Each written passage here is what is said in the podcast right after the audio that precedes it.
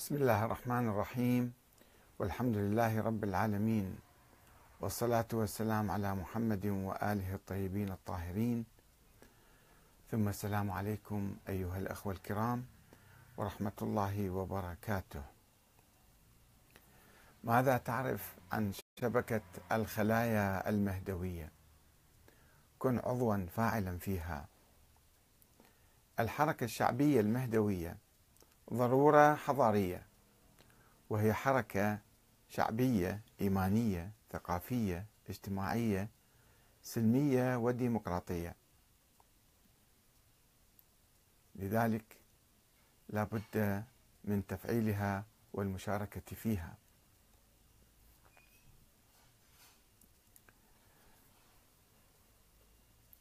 قال تعالى بسم الله الرحمن الرحيم يا أيها الذين آمنوا اتقوا الله حق تقاته ولا تموتن إلا وأنتم مسلمون. واعتصموا بحبل الله جميعا ولا تفرقوا. واذكروا نعمة الله عليكم إذ كنتم اعداء فألف بين قلوبكم فأصبحتم بنعمته إخوانا. وكنتم على شفا حفرة من النار فأنقذكم منها. كذلك يبين الله لكم آياته لعلكم تهتدون. ولتكن منكم أمة يدعون إلى الخير ويأمرون بالمعروف وينهون عن المنكر وأولئك هم المفلحون. ولا تكونوا كالذين تفرقوا واختلفوا من بعد ما جاءهم البينات وأولئك لهم عذاب عظيم. وقال أيضا والمؤمنون والمؤمنات بعضهم أولياء بعض يأمرون بالمعروف وينهون عن المنكر ويقيمون الصلاة ويؤتون الزكاة ويطيعون الله ورسوله. أولئك سيرحمهم الله. إن الله عزيز حكيم. إن الذين آمنوا في آية أخرى وفي سورة أخرى هي سورة البينة قال إن الذين آمنوا وعملوا الصالحات أولئك هم خير البرية. جزاؤهم عند ربهم جنات عدن تجري من تحتها الأنهار خالدين فيها أبدا رضي الله عنهم ورضوا عنه. ذلك لمن خشي ربه. صدق الله العلي العظيم. من يقرأ القرآن الكريم لا يجد فيه تركيزا على دور الدولة. أو على إقامة الدولة والحكومة والنظام السياسي. إنما هو يتوجه دائما وأبدا آه، في مخاطبته إلى الناس إلى الإنسان إلى كل إنسان. وبذلك يحدث التغيير الاجتماعي. يطلب من الناس أن يقوموا بهذا الإصلاح. والدولة هي جزء من عمل المجتمع. ولكنها ليست كل شيء. يقول تعالى كما في الآيات التي قرأناها ولتكن منكم أمة. أمة يعني الأمة الإسلامية تكون هي أمة آه، تدعو إلى الخير وتأمر بالمعروف. وأيضا يمكن أن نفهم من هذه الآية ولتكن منكم أمة. يعني آه، فريق من عندكم جماعة أمة. أمة تقوم بهذا العمل. يمكن يكون حزب تكون أحزاب متعددة جمعيات روابط طرق هيئات. في أطر متعددة يمكن أن الأمة تتخذها آه، لتقوم بهذه المهمة الرسالية العظيمة.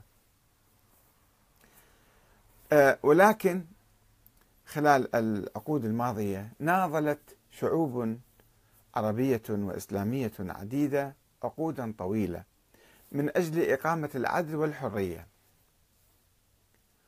واستطاع بعضها أن ينجح في إسقاط أنظمة ظالمة وحكام طغاة وإقامة أنظمة ديمقراطية وثورية وإسلامية محلها. ولكنه ما لبث أن وجد هذا البعض يعني وليس الجميع ولكنه ما لبث أن وجد نفسه يخضع لفئة من المسؤولين الذين يسرقونه. ويظلمونه ويقتلونه ويعذبونه تحت غطاء الدين والتوحيد والديمقراطية حتى. وهو ما أحدث ردة فعل سلبية وإحباطا في نفوس الكثير من المناضلين والمواطنين الذين ناضلوا طوال عشرات السنين ودفعهم للابتعاد عن السياسة ومقاطعة الانتخابات والكفر بالديمقراطية واليأس من التغيير والإصلاح. أنه نحن عملنا خمسين سنة ولم نحصل على شيء. حصلنا على بعض الحكومات التي تتظاهر بالدين والديمقراطية والحرية ولكنها تعجز عن تلبية متطلبات الشعب. وحل أبسط الأمور وذلك للفساد المستشري في داخلها. هذا الموقف السلبي أعتقد أنه موقف خاطئ. لن يحل مشكلة إذا ابتعدنا عن السياسة وابتعدنا عن الانتخابات وسيزيد الظلم والفساد في البلاد. نترك الأمور للظالمين والمفسدين والمرتشين حتى يزيدوا فسادهم. وإنه لا بد من الاستمرار في النضال في الحقيقة. وإذا كانت أنظمتنا التي أقمناها الأنظمة الديمقراطية أو الإسلامية آه، فيها مشاكل فيجب أن نطور هذه الأنظمة. أو بناء أنظمة قوية لا تخضع للمحاصصة والضغوط الحزبية. وإصلاح قوانين الأحزاب والانتخابات إذا كان الخلل يكمن في قوانين الأحزاب. الذي يخدم مثلا بعض الأحزاب هذه القوانين تخدم بعض الأحزاب. الأحزاب الكبيرة المسيطرة التي لا تسمح بتغيير المشهد السياسي. أو أنه قانون الانتخابات فيه خطأ في مشكلة. أيضا يجب أن نصلح هذه القوانين. بما يمهد لاختيار مجالس نواب مستقلة وقوية وفاعلة وتعبر فعلا عن رأي الشعب. واستبدال النواب العاجزين عن التغيير في كل دورة انتخابية لمدة أربع سنوات في الدورة القادمة إذا شفنا بعض النواب لا يعملون جيدا. بعد مراقبتهم ومحاسبتهم ومتابعتهم نخيرهم في الأنظمة الديمقراطية. أو إصلاح الدستور إذا كان في خلل دستوري نقوم بإصلاح الدستور بما يضمن تحقيق الأهداف الوطنية المأمولة. لا أنه ننسحب ونيأس ونترك الساحة للفاسدين والمفسدين. ولكن في نفس الوقت لا بد أن نكف عن تعليق كل آمالنا آه، على تحقيق الإصلاح أو في تحقيق الإصلاح على الحكومة والسياسيين. ولا بد أن يبادر كل فرد من المجتمع إلى القيام بعملية الإصلاح بنفسه. وهذه العملية تبدأ من النفس الإنسان يصلح نفسه لأن كثير من الناس يطالبون الدولة بالإصلاح وهم مفسدون في داخلهم كمواطنين. وهم فاسدون. ظالمون. مستبدون. في المجتمع يعني أتحدث. وهذه العملية تبدأ من النفس وتنطلق من العائلة. أول شيء نعمل إصلاح في داخل عائلتنا. هناك ظلم كثير وكبير وواسع. في داخل العوائل الزوج يظلم الزوجة الزوجة تظلم الأبناء الزوج يظلم الأبناء. وهكذا هناك عوائل كثيرة تقوم على الظلم. لا تعرف الرحمة لا تعرف العدل في التعامل. وأيضا ننطلق ونتمدد إلى الحي والقرية والمدينة. وهذه العملية تمر عبر كل المستويات حتى تنتهي بالحكومة والنظام العام. وهذا ما يقتضي تغيير برنامج الإصلاح بالجمع بين عمل المجتمع وعمل الحكومة. إذا كان هناك فقر في البلد ومحرومون وجهلة فهذه مسؤولية الدولة بالدرجة الأولى ولكنها أيضا مسؤولية المجتمع. إذا الدولة عجزت أو نكثت بوعدها الحكومة مثلا فيجب على الناس أن يقوموا بهذا الدور. لا يتركون الفقراء والمساكين والأيتام والجهلاء على حالهم. فالجمع بين عمل المجتمع وعمل الحكومة وعدم الاكتفاء بواحد منهما. وما تصدي المجتمع العراقي إلى تشكيل مثلا نتحدث نحن بصورة عامة في كل المجتمعات ولكن هناك ظاهرة الآن في العراق هي تشكيل أكثر من 200 حزب الآن حتى الآن 204 أحزاب مسجلين من أجل المشاركة في الانتخابات القادمة. هل هذه ظاهرة إيجابية أم ظاهرة سلبية؟ البعض يقول أنها ظاهرة سلبية. لماذا كثرت هذه الأحزاب؟ وهؤلاء كلهم يريدون أن يحصلوا على جزء من الكعكة السياسية. وهذا طريق إفساد وفساد أيضا. والبعض يقول لا هي ظاهرة إيجابية أن المجتمع يتكتل ويجتمع ويتعاون مع بعض من أجل تحقيق أهداف سياسية.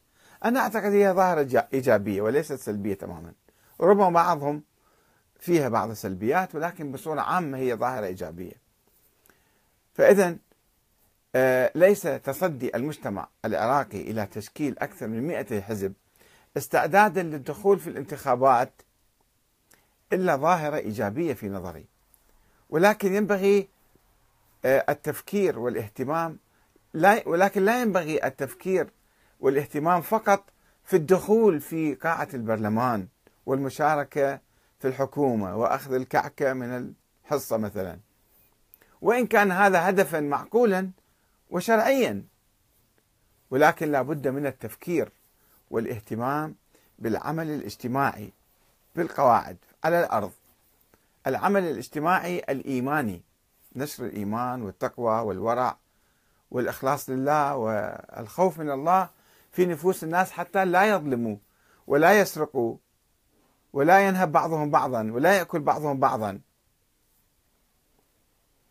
والثقافي والتربوي والاقتصادي مراعاة الفقراء والأيتام والمساكين فإن ذلك الطريق السياسي الأحزاب والحكومة والبرلمان لا يغني عن العمل الاجتماعي.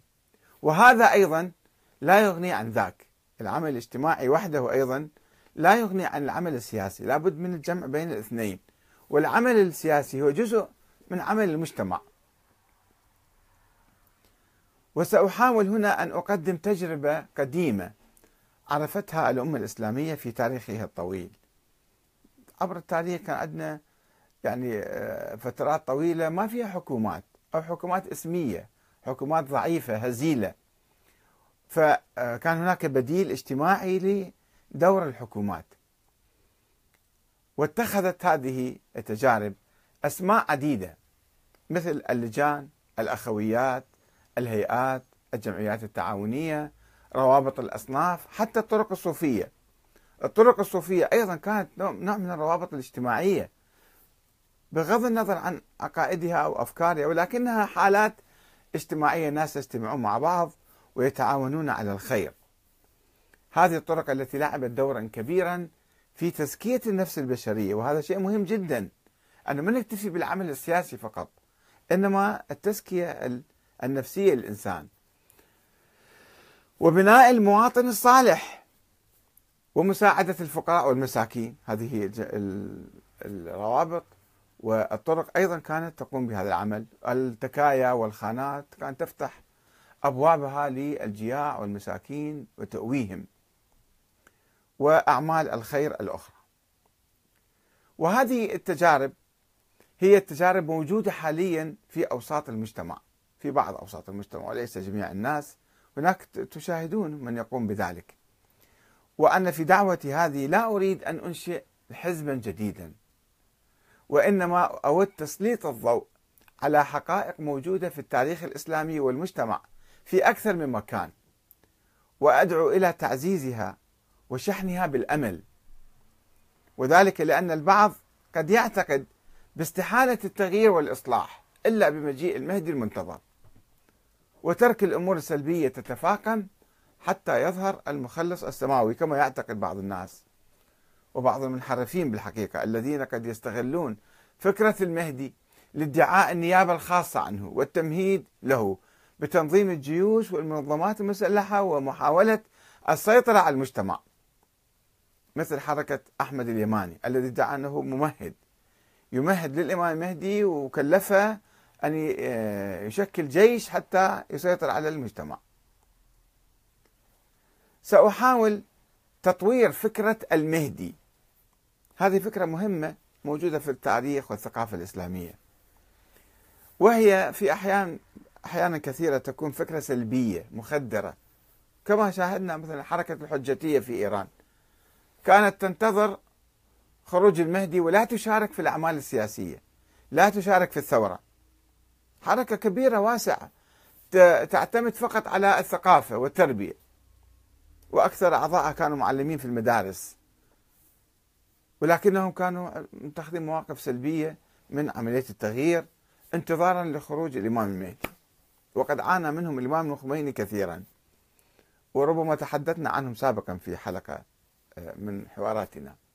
المهم أحيانا فكرة المهدي آه، تكون فكرة سلبية مخدرة وغيبية تتعلق برجل واحد يأتي في آخر الزمان. ماذا يفعل هذا في آخر الزمان؟ وماذا نفعل نحن اليوم؟ ماذا نحتاج اليوم؟ سأحاول تطوير هذه الفكرة إلى فكرة أكثر حيوية وعملية وهي تشمل الإنسان والمجتمع والدولة. نحن نحتاج إلى الإنسان المهدي والمجتمع المهدي والدولة المهدية.